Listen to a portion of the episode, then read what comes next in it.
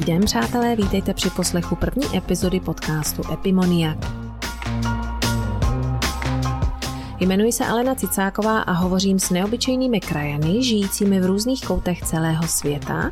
Jejich životní či profesní osudy si opravdu zaslouží, aby o nich vědělo co nejvíce lidí. A to nemyslím proto, že se nutně nacházejí v zahraničí, konec konců v dnešní době to není tak neobvyklé, ale proto, že skrze jejich osobní vlastnosti či profesní činnosti zanechávají svou osobitou stopu v zemích právě mimo domovinu a pomáhají rozšiřovat dobré jméno své vlasti. Krajené, se kterými hovořím a budu hovořit, často odcestovali dobrovolně, ale neméně často se někteří cítili v minulosti donuceni odejít.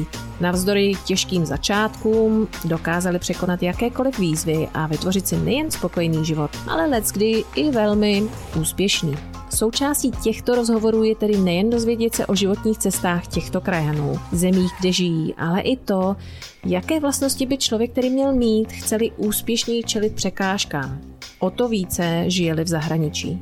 Následující je jeden z rozhovorů s krajany žijícími v Chile, kde momentálně žijí i já sama, ve kterých máte možnost nahlédnout do rozdílných životních cest, neobyčejných osobností a pohledů na tuto velmi krásnou, leč neméně společensky komplexní zemi. Tomto rozhovoru se mnou hovoří krajanka i kamarádka žijící v Santiago de Chile, kterou tady zná nejen československá komunita, ale ani mezi místními Čileny není její jméno neznámé. Proč? Protože Monika Dvořáková vyrábí luxusní pivní ležák Slavia a s puncem skutečného patriotismu ho dodává po celém Santiago. Monika je nadšená sportovkyně, která si zaběhla nejeden dálkový běh a protože je bývalá profesionální volejbalistka, rozhodla se v Chile založit první školičku plážového volejbalu.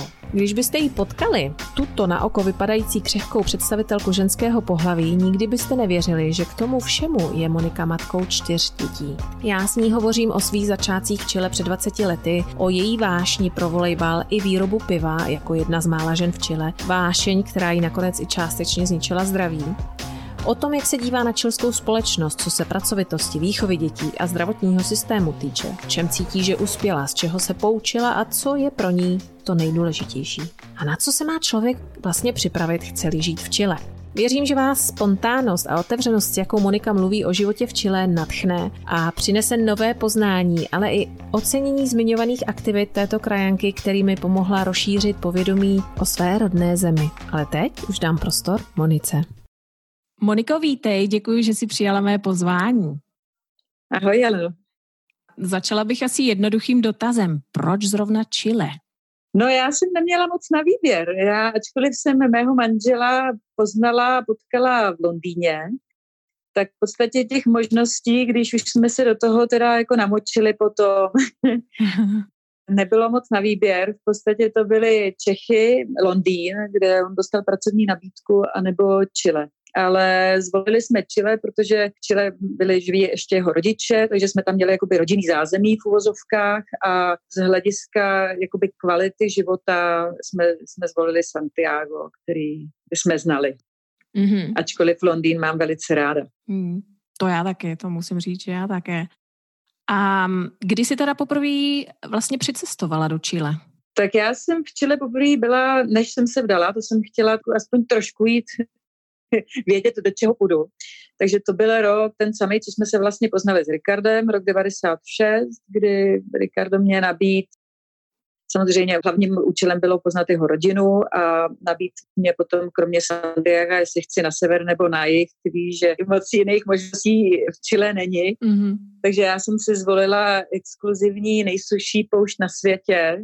mm-hmm vlastně sever Chile. Jeli jsme do San Pedro de Atacama, projeli jsme to autem a bylo to úžasný. Krásná krajinka, eh, moc krásně, když teda zrovna mi to jako nejsuší poušť na světě nepřipadalo, protože jednou za osm let, to já nevím, jestli víš, eh, tak poušť vykvétá. A zrovna jsem měla to štěstí, nebo tu smůlu, že teda byl zrovna ten rok, kdy ta poušť vykvetla, takže my jsme projížděli takovou rozkvetlou krajinkou a já říkám, kdy už budeme v té poušti. A on říká, no už jsme tady asi, já nevím, pět hodin projíždíme pouští.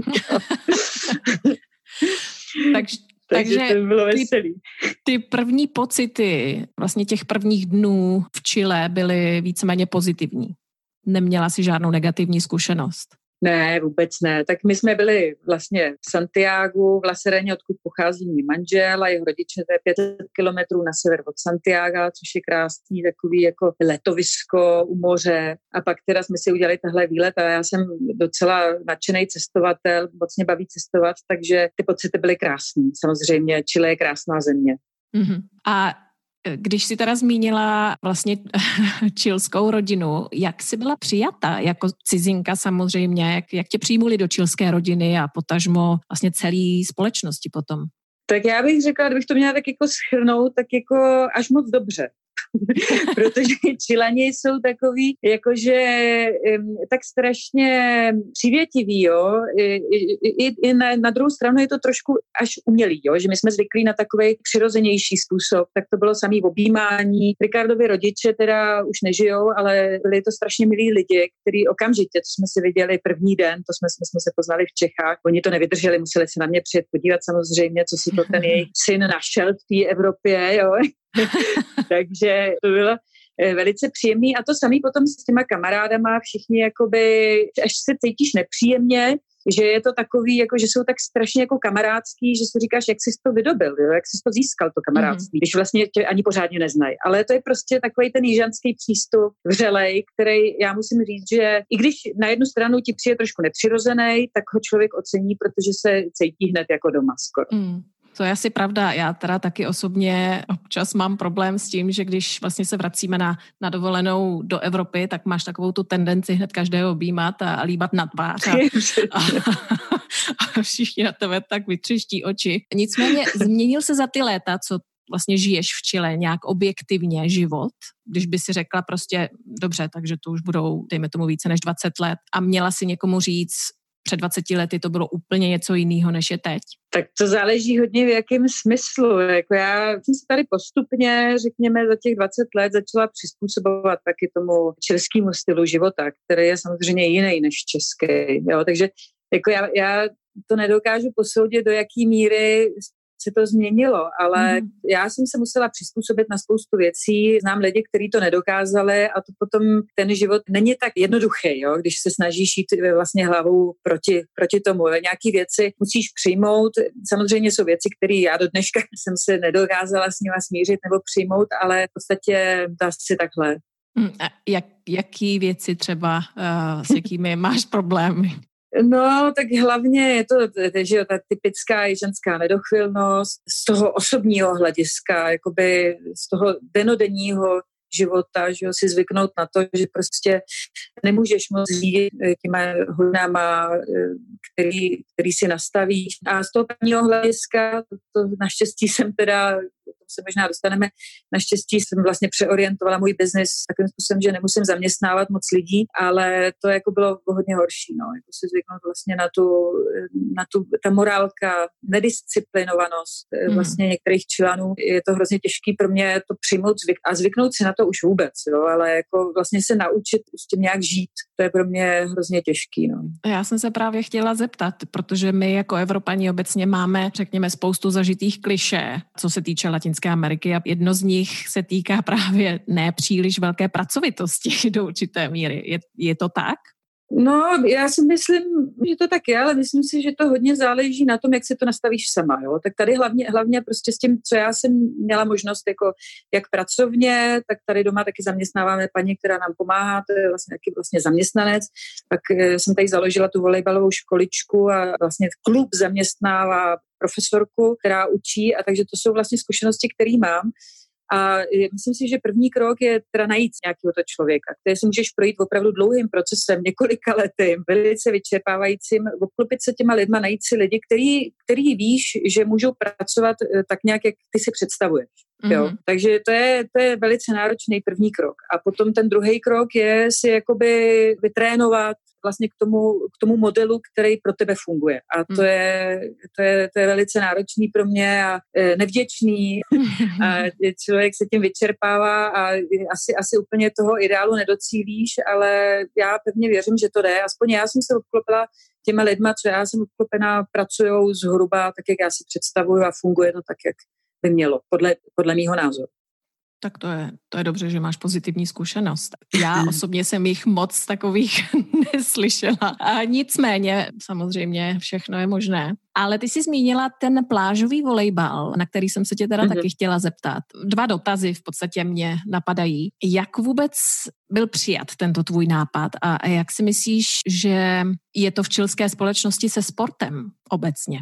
Jo, no, tak, tak je, tady to ze sportem je velice bídný a to je jeden z důvodů, proč jsem vlastně já tu vlastně školičku založila. Takhle, já žiju v takovém klubu, je to golfový klub a má tady taky infrastrukturu na jiný sporty, jako tenisové kurty a tak. A bylo tam takový, bavíme se třeba, já nevím, po deseti letech, kdy jsme se sem přistěhovali a bylo tam takový prostě úplně, úplně zanedbaný beach volejbalový hřiště. Já jsem nikdy beach volejbal ne, nehrála plážový volejbal, já jsem vždycky hrála normální šestkový volejbal v tělocvičně nebo na Antuce, tak jsem na to furt tak koukala, ale tady prostě moc jako haly nejsou, jo, třeba v zimě, mm-hmm. která je taková mírná, takže, takže jsem tam pomalu začala hrát volejbal prostě s kámoškama, s rodinama, s děti jsme tam začali nosit.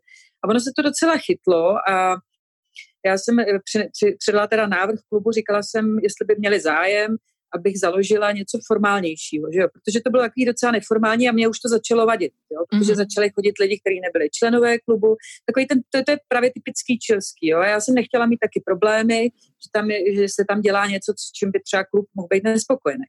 Mm-hmm. Jo. Takže jsem vlastně řekla, jestli mají zájem a oni mě řekli v podstatě, OK, necháme to na tobě a jakoby přijde to vlastně do toho portfolia těch sportů, které jsou tady nabízený v tom klubu, je to velice atraktivní, tak jsem to založila. To bylo před osmi lety, v té době to byla jediná volej, beach volejbalová školička v Chile, eh, což je velice paradoxní, protože Chile má vlastně velice dlouhý pobřeží, pěti tisíc kilometrový, ale vlastně beach volejbal, ty, ty hráči, kteří nejsou ani dneska profesionální moc na vysoký úrovni, na rozdíl třeba od českých, že jo, my máme opravdu špičkový český beach volejbalistky, tak se vlastně odpěst, vypěstovávali od těch šeskových, což je ale úplně jiná technika. Mm-hmm. A v Santiago, kde vlastně není žádná pláž? Santiago, kde není žádná pláž, ale takový ty turnaje, prostě ty ligy, ty se všechny hrajou na pláži. Jo? To, to právě, právě teď zrovna začíná.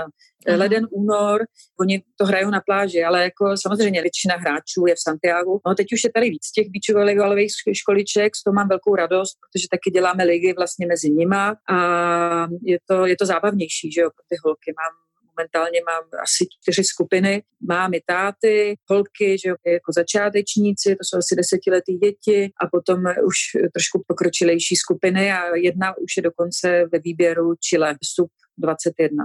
Skvělý, tak to se rozjelo velmi dobře, velmi úspěšně. To gratuluji. Děkuji. Trenérka je teda mimochodem hráčka číslo jedna Chile, což je vlastně něco jako kdyby Sluková eh, Aha. měla školičku a trénovala. No. Výborně. A měla si, když si vlastně zakládala tu ligu, musela si někdy jít vyloženě hlavou proti zdi, co, co se týče byrokracie a, a, a jiných uh, právních úkonů? To, s tímhle si vůbec nemám co dočinění, protože to je, já, já z toho nemám ani korunu, jo, to je totálně, to vůbec, jako já jsem kapitánka a tohle je absolutně aktivita klubu. Já jsem jim to akorát všechno jakoby připravila a vlastně peníze eh, a všechno to, to prochází přes klub. A mm-hmm. já eh, prostě dohlížím na to z té mojí pozice, aby to všechno dobře fungovalo, protože tady hlavní priorita je golf a ne, mm-hmm. ne tyhle eh, vedlejší sporty. Takže jako je to docela dost práce a je to docela nevděčná práce, obzvlášť Eh, mě, mě teda zrovna ta, ta eh, profesorka, která je výborná profesorka, jo, jako mm-hmm. nejlepší, měli jsme čtyři nebo tři, prof, tři profesory, tak je zdaleka nejlepší z hlediska toho jakoby, profesionálního, ale je hrozně těžký hlídat, protože má sklony eh, přesně si dělat věci jako by lážu pláž, mm-hmm. jo, po Čilsku. Tak jako občas třeba, když se jí to nehodí, tak to zrušit nebo furt to měnit, jo, prostě tam te, nerespektovat ten řád. Tohle se zorganizoval turnaj a ona prostě klub by si toho býval nevšiml, ale ona si nechávala depozitovat peníze na svůj účet, představ si to. A já jsem si toho všimla a samozřejmě jsem to nahlásila a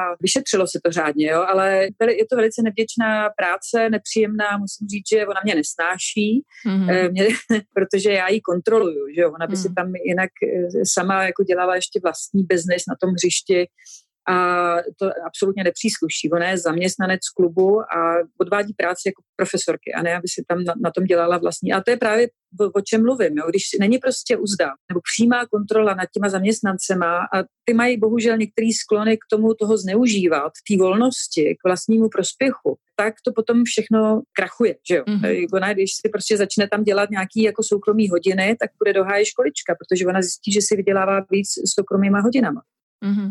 A myslíš si, že to je teda, řekla bych, jako charakteristika opravdu čilanů, nebo tak nějak obecně spíš lidská charakteristika nějakým způsobem obejít, dejme tomu, pravidla a, a využít situaci? Já si myslím, že to může být charakteristika obecně lidí, ale záleží teda v jakém systému, že jo, když máš systém, jako třeba v Čechách, já už tam dlouho nežiju, ale prostě když máš ty, ty, ty, ty, to, to hřiště nalajnovaný a není tam prostor na žádný úchylky, výchylky z toho, z toho, co ona má dělat a je to úplně jasný, tak ona nemá důvod se vychylovat. Ale prostě když to není nalajnovaný, když tam není ta kontrola, tak já si myslím, že každý, jakýkoliv člověk, který prostě má potřebu, sklon, i třeba je trošku nečestný, tak, tak je jednoduchý. Já říkám furt, to říkám, to není chyba její, to je chyba klubu.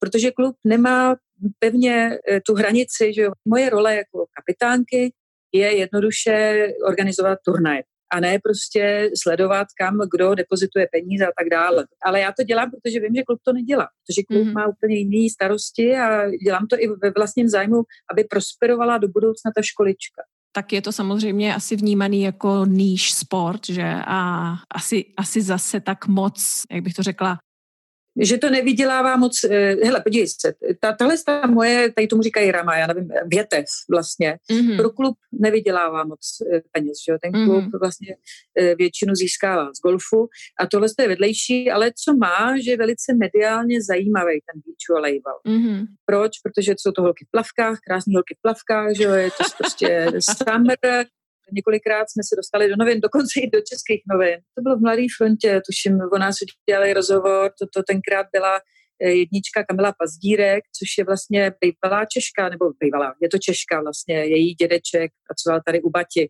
Mm-hmm. A to je docela zajímavá historka, jak jsem se z ní poznala. Já jsem v té době ještě nebyla moc, jako to bylo, když jsem začínala ze vším. A ona je to taková krásná Češka blondýna, a právě hrála s touhle s tou profesorkou, byla to jako dupla s touhle s tou profesorkou, která mě trénuje školičku. A já jsem byla v Lasereně zrovna na prázdninách a teď tam vidím plagáty prostě na, na ulicích, jakože tam je ten beach volleybalový eh, šampionát a že tam hraje jako Kamila Pazdírek. Já to koukám, Pazdírek, tam musí být Češka.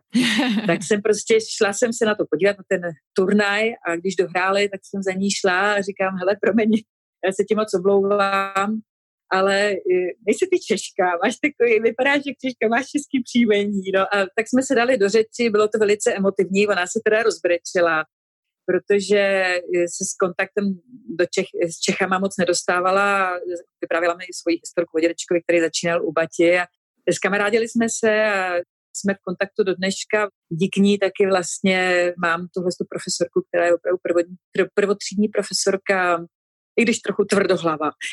Ale je naprosto úžasný, jakým způsobem se takhle krajení dokážou potkat. A já jsem se tě právě chtěla zeptat, jako v těch tvých prvopočátcích tady v Chile, jakou roli hráli právě krajani, nebo jestli si tady byla vlastně členem počlenkou toho česko-čilského spolku vlastně od, od prvních dnů, kdy jsi byla tady nebo až nějak postupně? Já si myslím, že většina lidí, co takhle přijde do zahraničí, tak jako nechceš se s nikým setkávat. Já jsem aspoň neměla tu potřebu, že jo, tak chceš, hlavně taky chceš mluvit, chceš se naučit rychle jazyk, jo, ještě se ti v podstatě nestejská.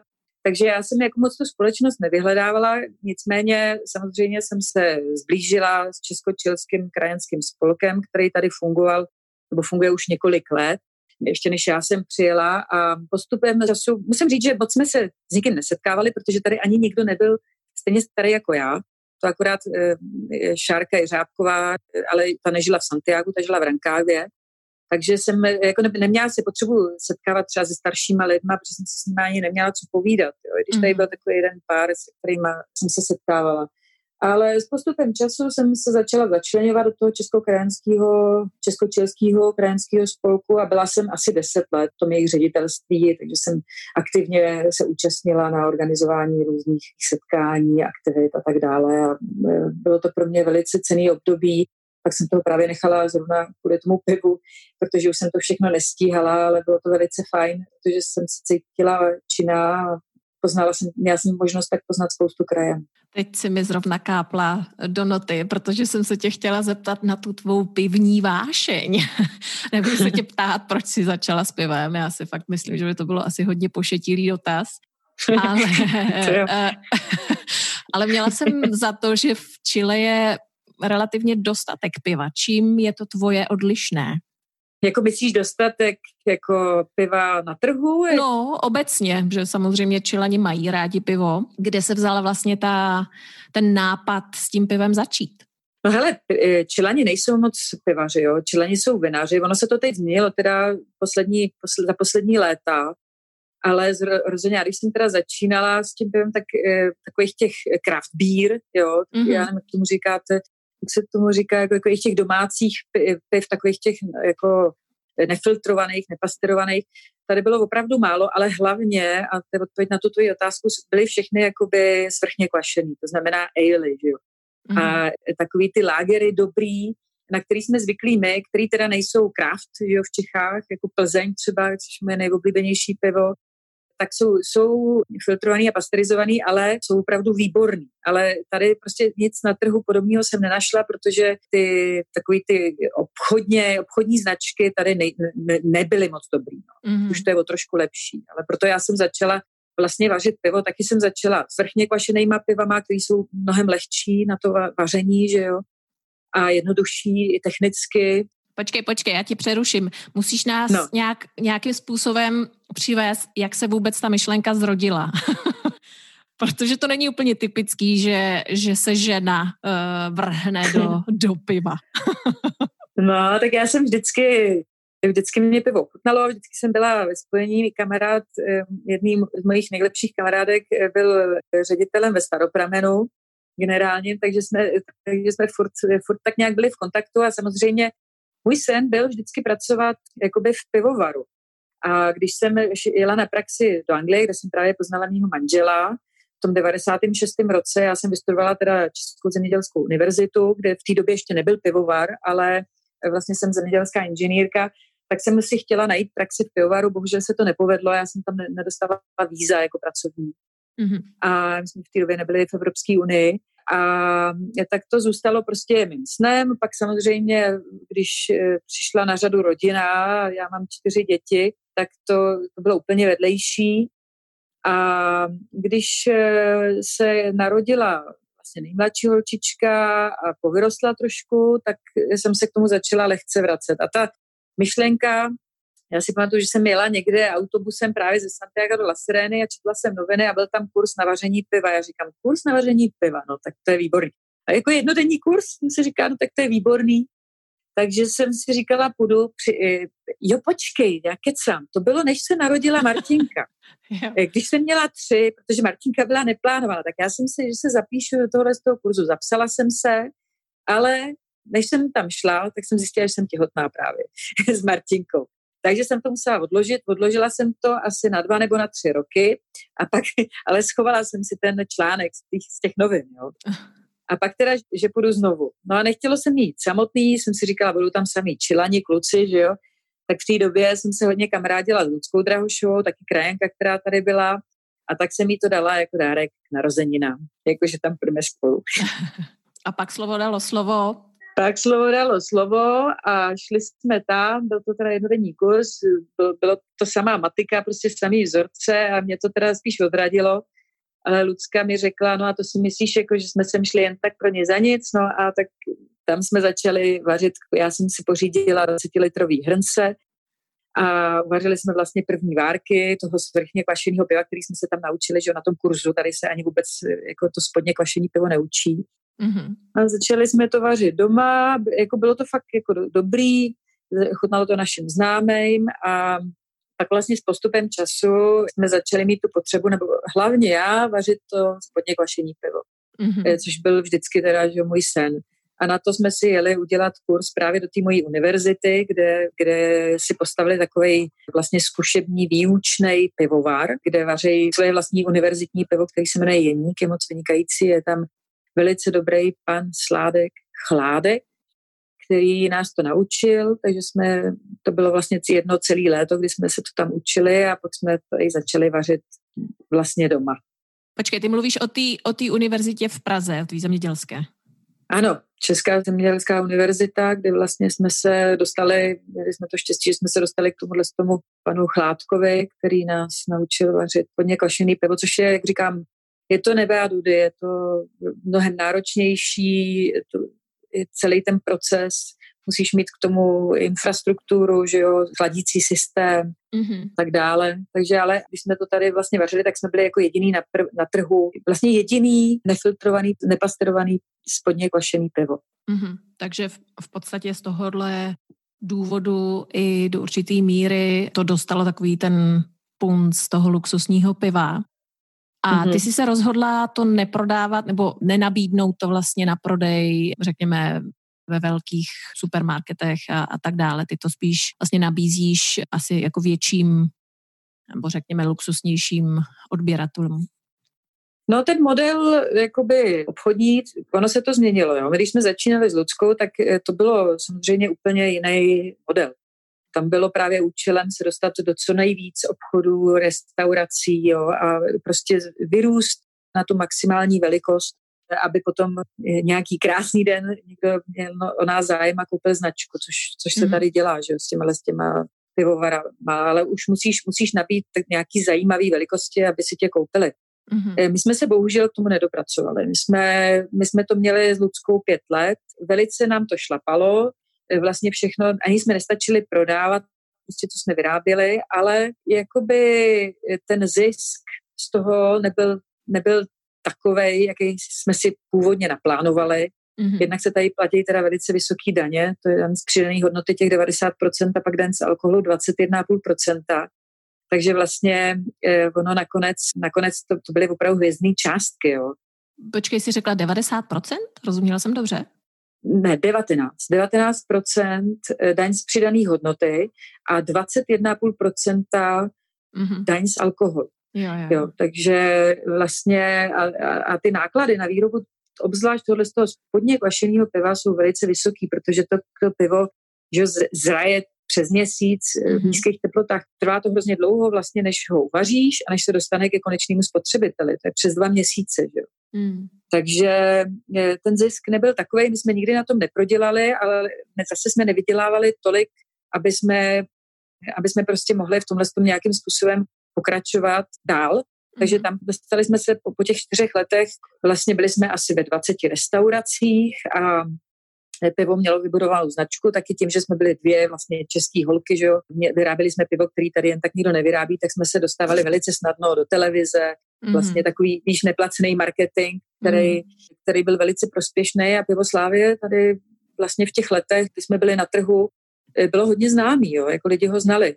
Mm. I, když, I když ty objemy, obzvlášť na český, na český poměry vůbec nebyly velký. Jo. Bavíme se o dvou a třech tisících lit, litrech za měsíc, co my jsme mm. vyráběli.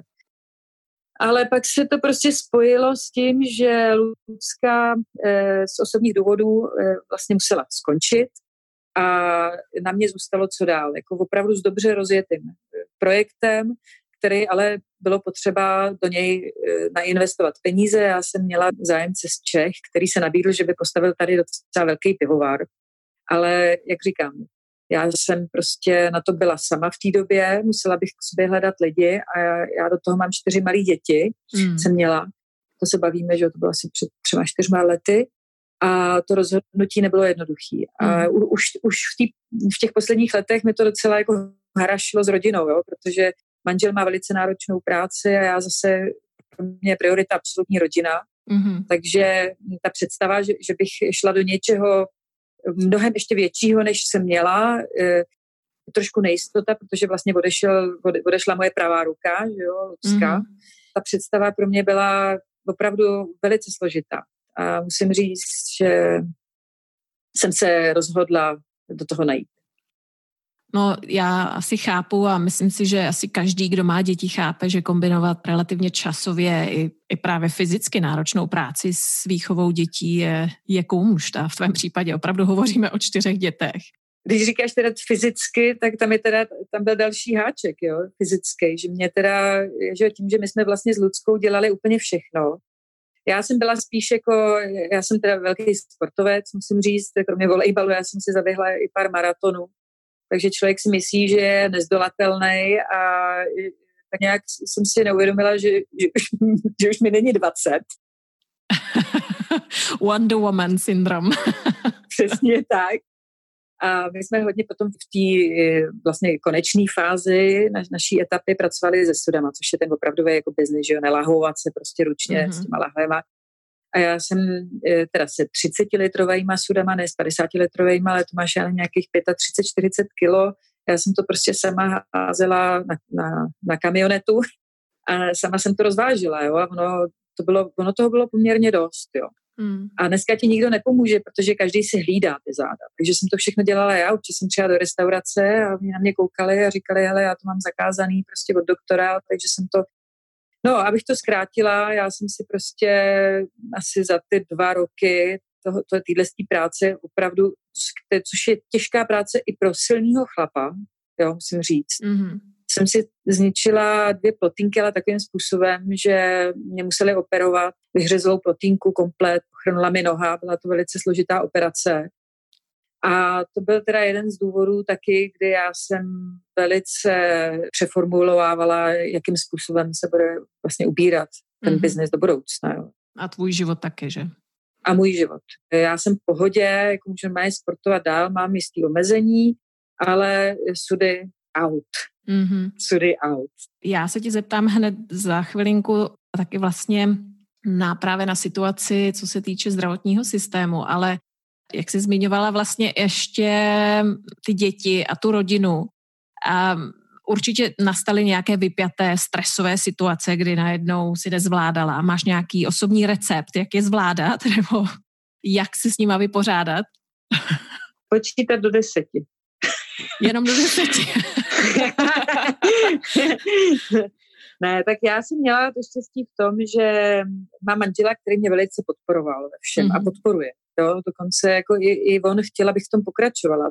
To, jako mně přišlo velice absurdní, protože by měl být první, který mě řekl, jako v pohodě, my eh, finanční situaci máme dostatečně dobrou, abych eh, nemusela se takhle zdírat mm-hmm. jak jsem se zdírala, ale myslím si, že já to vůbec nelituju těch let, protože dokázat i nejenom sobě, ale i dětem prostě že člověk může něčeho, něčeho dokázat, jo, a ne prostě, jak říkám, i, kdybych, i, i když můžu technicky, já mám paní, která mě může pomoct hlídat děti vlastně v podstatě furt, mám manžela, který nás zabezpečuje, já bych vůbec nemusela pracovat, ale pro mě ta potřeba byla velice silná a vůbec i, i vlastně i do dneška, že jo, já prostě mm-hmm. cítím silnou potřebu pracovat a něco v tom životě dokazovat a realizovat se. Mm-hmm. Realizovat se samozřejmě jsem to musela trošku usměrnit do těch správných kolejí, ale měla jsem vždycky podporu a jak říkám, mám to štěstí, tady v Chile eh, je prostě možnost mít paní na výpomoc, která samozřejmě byla naprosto nezbytná, abych to mohla kombinovat, že jo, mm. ten, tenhle ten život. I, I když ten čas s těma dětma jsem si ho nenechávala ukrájet moc. No, to je právě takový do určitý míry, bych řekla, i trošku handicap vlastně nás všech, kteří žijí v zahraničí a máme rodiny. Jako v Čechách samozřejmě babičky a, dědečkové povětšinou mm-hmm. fungují. Tady se hold musíme nějakým způsobem spoléhat tady na tu externí pomoc. A v tom mě právě napadá další dotaz. v čem si myslíš, že je výchova dětí v Chile jiná než ta v Čechách? Jsou tady nějaké rozdíly? To je hrozně, hele, to je tak strašně relativní a záleží samozřejmě na, na vrstvě, kde žiješ. To úplně jiný, úplně jiný, e, ať je to jako v jakýkoliv vrstvě, kde žiješ. To víš, že tady česká společnost je rozvrstvená.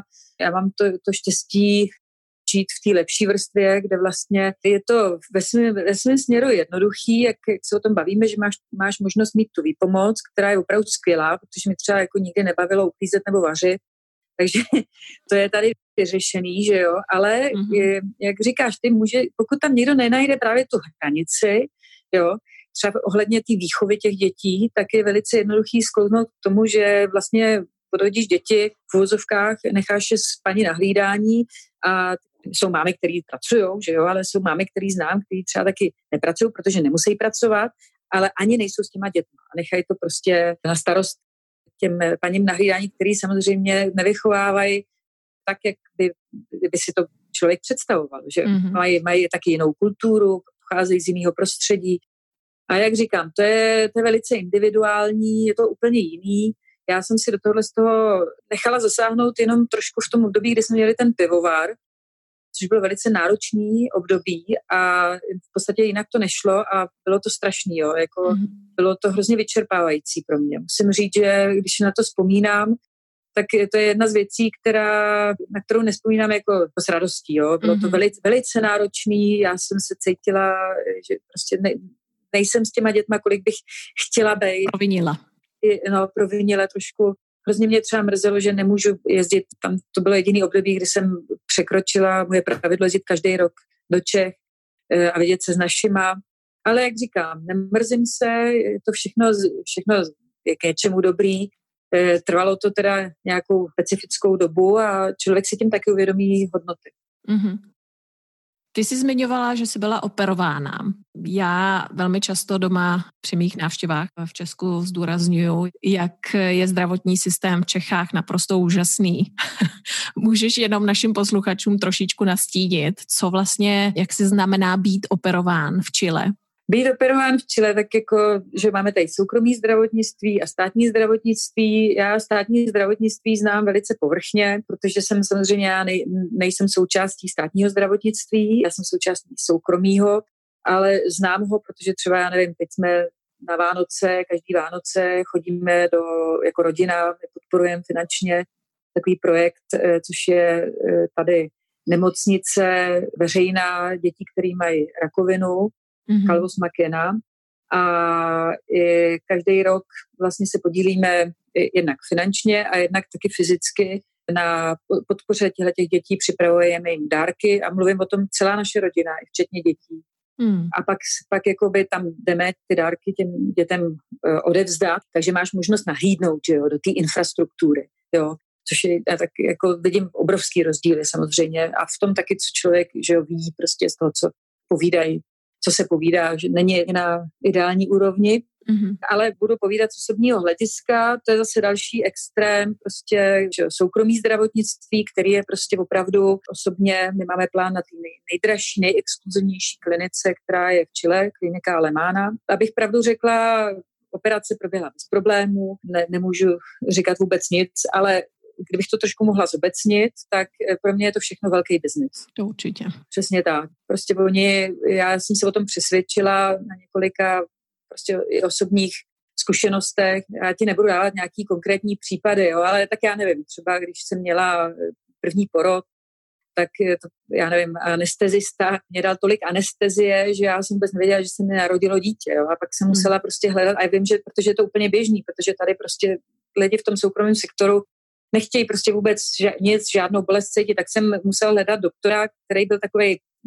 půlka soukromý, půlka veřejný a ten se opravdu přizpůsobil těm mým potřebám, aby, aby opravdu to druhé dítě se narodilo. Já, já si tu trošku tu bolest prožila, že jo, mm-hmm. ten porod. E, e, teda s tím, že ti řeknu, že čtvrtý se narodilo vlastně bez anestezie v podstatě. Mm-hmm. Ale já osobně teď jsem si našla kliniku, která je takový trošku kompromis mezi soukromou a veřejnou, kdy prostě já cítím, že to všechno prostě není jenom pro peníze. Jo. Jako teď mm-hmm. já, já, já, když jdu na nějakou kontrolu, tak vím, že oni mě pošlou prostě na deset různých eh, prošetření jenom proto, aby ze mě vytřískali peníze. Jo, mm. a že to vůbec není potřeba. Mm. A proto jsem, eh, já osobně si našla tohle, ale jak říkám, no, všechno má své výhody a všechno nevýhody a teda bavíme se teda ještě opravdu o obrovských částkách peněžních, které mm. se platí mm. v těchto těch soukromých nemocnicích. Který se samozřejmě platí jednak měsíčně a potom samozřejmě po nějakém náročnějším zákroku tak ještě doplácíš, že? No jasně, tak ty si platíš tady takový ty, jak se to jmenuje, ISAPRE, což je jakoby pojišťovna, že jo? Mm-hmm. A, a tam potom podle toho, jaký máš plán, tak oni ti to proplácejí nebo ne. Tak to je, to je třeba absolutně nezbytný mít prošetřený eh, tak tyhle ty katastrofické nemoci. Oba dva rodiče mého manžela umřeli na rakovinu a naštěstí měli plán pojištění v práci Ricardového otce, který to platil, ale jinak eh, to může opravdu ale jako zrujnovat rodinu. Mm. Jo, to je, já nevím, třeba v té konečné fázi ta moje tíje, ta platila tisíc dolarů denně mm. ty nemocnici. Tisíc mm. dolarů denně, jenom prostě pro představu. Jo, jako, mm. Jsou prostě peníze, ale neuvěřitelné. Takže eh, to je jako samozřejmě my, naše rodina, tohle to máme velice dobře prošetřený a jo, stojí nás to velký peníze měsíčně. Co by si řekla, jaký by měl mít člověk vlastnosti, chceli uspět řekněme tomu v Chile. Určitě nemůže aplikovat stejný mentální vzorce jako, jako v Čechách, ale co si myslíš, že je nejdůležitější pro člověka, který by chtěl žít v Chile? Hele, já si myslím, že je důležitý být, mít flexibilitu. Flexibilitu, schopnost se nějakým způsobem přizpůsobit tady těm podmínkám, mít nějakou iniciativu, poznat, jak oni fungují, jaká je jejich mentalita, i obzvlášť, když se třeba pustíš do nějakého biznesu, jo, protože jinak to opravdu můžeš pohořet. A já si myslím, že to dneska je, je jednoduchý v tom směru, že máš internet a můžeš si prostě progooglovat, že jo, můžeš se spojit dokonce s těma krajanama, než, než sem přijdeš, aby zjistila, jak to funguje. Taky podívej se na tvůj eh, podcast, eh, který dává možnost eh, lidem, díky němu lidi můžou vlastně zjistit, jak, jak, jak to tady funguje. Tohle to třeba, když já jsem přijela do Chile, to absolutně neexistovalo. O to to bylo těžší. Jo. Já zaplať pán Bůh jsem se taky do ničeho nepustila, když jsem přijela rovnou do Chile. Já jsem se soustředila na to, abych se naučila pořádně španělsky abych se tady nějakým způsobem settled, jak se řekne, usadila, že jo, aklimatizovala. To bylo jako štěstí, jo, ale dneska jsem třeba spousta mladých lidí může přijet rovnou za nějakou, za nějakou obchodní, že jo, za nějakým účelem obchodním, udělat si tady nějaký biznis, tak to jako opravdu bych doporučila si to tady nejdřív pořádně otrkat, nebo to, mm-hmm. aspoň zjistit, jak to funguje. No. A během těch let, když se teď koukneš zpátky na ty svoje podnikatelské, řekněme tomu, úkony, máš nějaké svoje oblíbené selhání, které ti nějakým způsobem posunulo a připravilo na pozdější výzvy? No, tak selhání, ono by se to dalo nazvat taky jako zkouška omylem, že jo? nebo mm. vlastně učíš se chybama. Samozřejmě, jako spoustakrát jsme se spálili, a chybama se člověk učí, tak já nevím, třeba my jsme tam zaměstnávali, potom když jsme se rozrostli trošku, aby jsme tam mohli zaměstnávat jako na výpomoc, že jo, takovou základní výpomoc, jo, jako já nevím, na to lahování, zá, mm-hmm. zátkování, lepení etiketa a tak. Tak jsme si našli takovou holku, samozřejmě ne moc kvalifikovanou, ale OK, která tam pracovala. Je to jedna z věcí, třeba, kterou jsem se naučila tady se svýma zaměstnancema, ať, ať je to úplně, že třeba ta, ta paní, co pro nás pracuje, nebo tak, jako vůbec se s nima nepouštět do, do žádných osobních diskuzí, udržovat si tam ten odstup jo, a mít mm-hmm. čistě profesionální přístup. To je strašně důležitý, jo, protože když já, ona třeba, a, a není to vůbec jednoduchý, jo, protože třeba tahle ta holka, co se nám stalo, že jo, tak ty lahuješ a u toho se prostě povídá, že jo. Mm-hmm. Tak eh, my s Ludskou jsme kecali furt, ale Lucka ta byla v prodejích, já jsem tam zase řídila tenhle ten provoz, takže ta holka mi tam začala povídat prostě, jak je nemocný tatínek rakovinou a já nevím, co všechno a jaká je prostě, jak nemá ani, ani peso, jo, no tak samozřejmě jsem, já jsem osobně žádný rozhodnutí nedělala, ale s Ludskou jsme se rozhodli, že jí počíme peníze, eh, počili jsme jí docela dost peněz a ona se jednoho dne neukázala. Jo? Tak mm-hmm. jako zase nás to nezrujnovalo, ale a pak jsme zjistili, že to všechno byla prostě lež. Mm. Ona prostě žádného nemocného tatínka neměla, ale ty se vůbec nemůžeš dostat do takového stádia, protože v podstatě nevíš, obzvlášť s lidmi, který jako za stolik neznáš, že jo. Mm-hmm. Třeba tahle ta paní, co u nás pracuje, já jí mám přes 13 let, takže já, já zase v tomhle tom směru už vím, co by si třeba mohla vymyslet a co ne. Mm-hmm. Ale když takhle začínáš s někým pracovat, tak je opravdu potřeba si dát na to velký bacha. Mm-hmm. Ještě bych se tě zeptala, i když vím, že ne všichni posluchači budou asi aktivními čtenáři, ale pro mě osobně jsou knihy, řekněme, neodmyslitelnou součástí, když to řeknu nadneseně, lidského patrimonia, z kterého je neustále mm-hmm. třeba čerpat. Když se zamyslíš, jaké knihy tě výrazně ovlivnily tvůj život obecně, které to byly a které by si darovala třeba někomu? Hele, já abych se přiznala, už jsem několik let, a tak občas nějakou knihu přečtu, ale většinou jsou to takové jako, jako opravdu easy knížky, co mi dají třeba, když jsme na dovolený moje dcery, což o tom se tady vůbec nebudu zmiňovat, nějaké eh, románky a tak, jo. Ale eh, jako určitě bych zmínila knížku, kterou mě dali do ruky, když jsem přijela do Chile. Já jsem pořádně neměla španělsky a jmenuje se Žít a přežít. Sovre Vivír.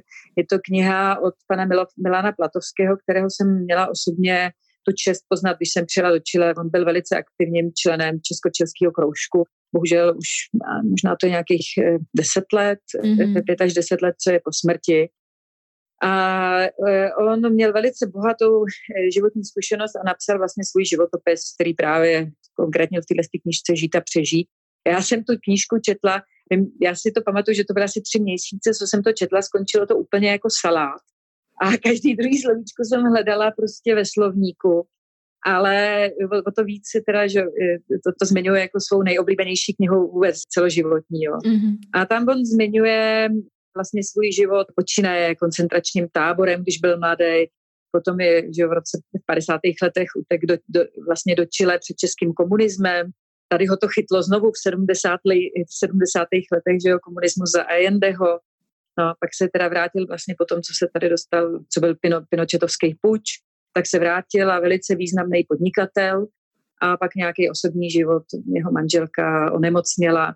Je to prostě knížka, kde, kterou když čteš, jednak ji teda přečteš jedním dechem, já teda hmm. jsem to musela číst na, na etapě, ale teď ji budu číst znovu. Už mám, já jsem mi totiž někomu půjčila potom a ten člověk mi nevrátil a ta knížka se četla ve španělštině, ale teď jsem si sehnala tu knížku v češtině Mm-hmm. Takže čekám, až ji dočte ten můj známý a počí mi a velice ráda si ji přečtu v češtině a moc se na to těším. Mm. To bych určitě darovala.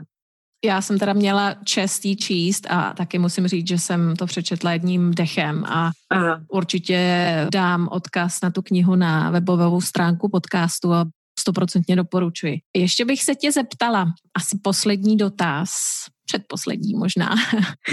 Kdyby si měla možnost mít jakýsi gigantický billboard a metaforicky řečeno poslat zprávu milionům lidí, no to zní tak docela kliše, ale Kdyby si měla tu možnost, co by na něm bylo napsáno a proč? Ježiš, no tak jako v, v téhle době, jo, teď. Mm. Ty víš, že procházíme tady velice složitou situací politickou, mm-hmm. která mě teda velice ovlivňuje. Nevíme nikdo samozřejmě, jak se to bude vyvíjet a máme samozřejmě strach z toho, že Chile nebude takový, jaký bylo. Kdybych mohla nějakým způsobem na tom billboardu eh, zvizualizovat komunismus, socialismus a vůbec tenhle ten politický systém, aby prostě to lidi viděli jako a, a pocítili z toho, co to může být a ten strach. Já mám velký strach, že, že se tam řítíme samozřejmě, mm-hmm. protože tady, tady se bavíme vlastně, ty lidi, co to tady teď ženou dopředu, to jsou generace, které v podstatě nevědí moc o čem to je, jo. takže Kdyby se to nějakým způsobem dalo zvizualizovat a vycítit z toho to nebezpečí, třeba se mílím a třeba tam žádný nebezpečí není, tak to, to by bylo velice, velice dobrý. Mm. No. Jako to je jediné, co mě napadá v téhle chvíli. Jinak bych se tam teda mohla dát taky svoji slávy. tak to určitě. jako, no, tak to je možná lepší. Že? Tak velkou fotku mojí slávě, a telefonní číslo, aby mě lidi volali a, a, a vozila krabici mojí slávy. To je asi lepší, ne? asi ano. Poslední dotaz, Moni. Co ti chybí z domoviny nejvíce? Jako samozřejmě moji rodiče, kteří už mají svý léta, ještě jsou živí, moje rodina, mám bratra, jeho rodinu a příbuzný, co tam mám. Jinak z takových těch věcí, jakoby fyzických, co, co já nevím, třeba jídlo nebo tak, mm-hmm tak to všechno, že jo, to pivo jsem si tady začala vyrábět, to je výborný. No, máma mi vozí nějaký moje oblíbený, já mám hrozně ráda síry, všechny druhy sírů, tak mi vozí slaný síry, který si, který si mrazím a konzumuju to v průběhu roku. Ale jinak asi tohle, pak takový ten spirit, český duch, jo, když tam přijedu, ale už se to tak přelejvá, je to, jsem skoro na hranici, kdy budu žít tady skoro stejně let, jako v Čechách jsem žila, takže já už taky mám velký vztah k Chile a, a, a k Chilanům, že mám tady vybudovanou kolem sebe síť eh, známých a přátel samozřejmě, a takže jako pro mě, když jedu do Čech, já mám tu, to štěstí, že můžu jezdit každý rok teď eh, do Čech, tak se tam nadechám toho, toho správního českého duchu a jsem spokojená. Moc to, moc to neřeším. Hrozně ráda bych třeba viděla naši, moji rodiče ráda třeba teď ještě, že ty léta, co můžou cestovat, že co, co, co jsou ještě živí, protože tady nebudou na věky, tak se snažím to, to, toho využívat plnýma douškama. To je asi, to je asi nejvíc, jinak jak zbytek prostě se dá všechno. Obzvlášť těmhle s těma internetem a tak, se to dá mm-hmm. všechno suplovat. No. Přiblížit aspoň takhle. Mm-hmm. Moni, děkuji strašně moc za, za tvůj čas a ochotu s náma sdílet tvůj příběh a přeju ti jen to nejlepší do nového roku a, a nepřehání to s tím pivem. jako myslíš s tím, eh, konzu, s tou konzumací? Mm, v obojí.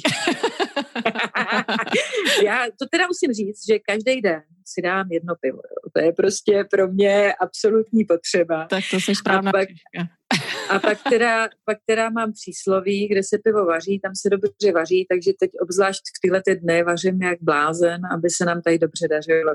A jinak děkuji za přání a přeju taky krásný, krásný, šťastný nový rok. Děkuji za váš čas věnovaný poslechu tohoto rozhovoru. Určitě uvítám komentáře na Facebooku, Instagramu, Twitteru i LinkedInu. Jestli chcete být informováni o dalších epizodách, tak se prosím přihlaste k odběru jednak ve vaší podcastové čtečce i na webové stránce www.epimony.ac.com. V příští epizodě se mnou bude hovořit rovněž neobyčejná krajanka, která se zabývá imunologií. Opět v Santiago de Chile, nicméně její pohled přinese trochu jiný obraz čilské společnosti. Tak příště naslyšenou.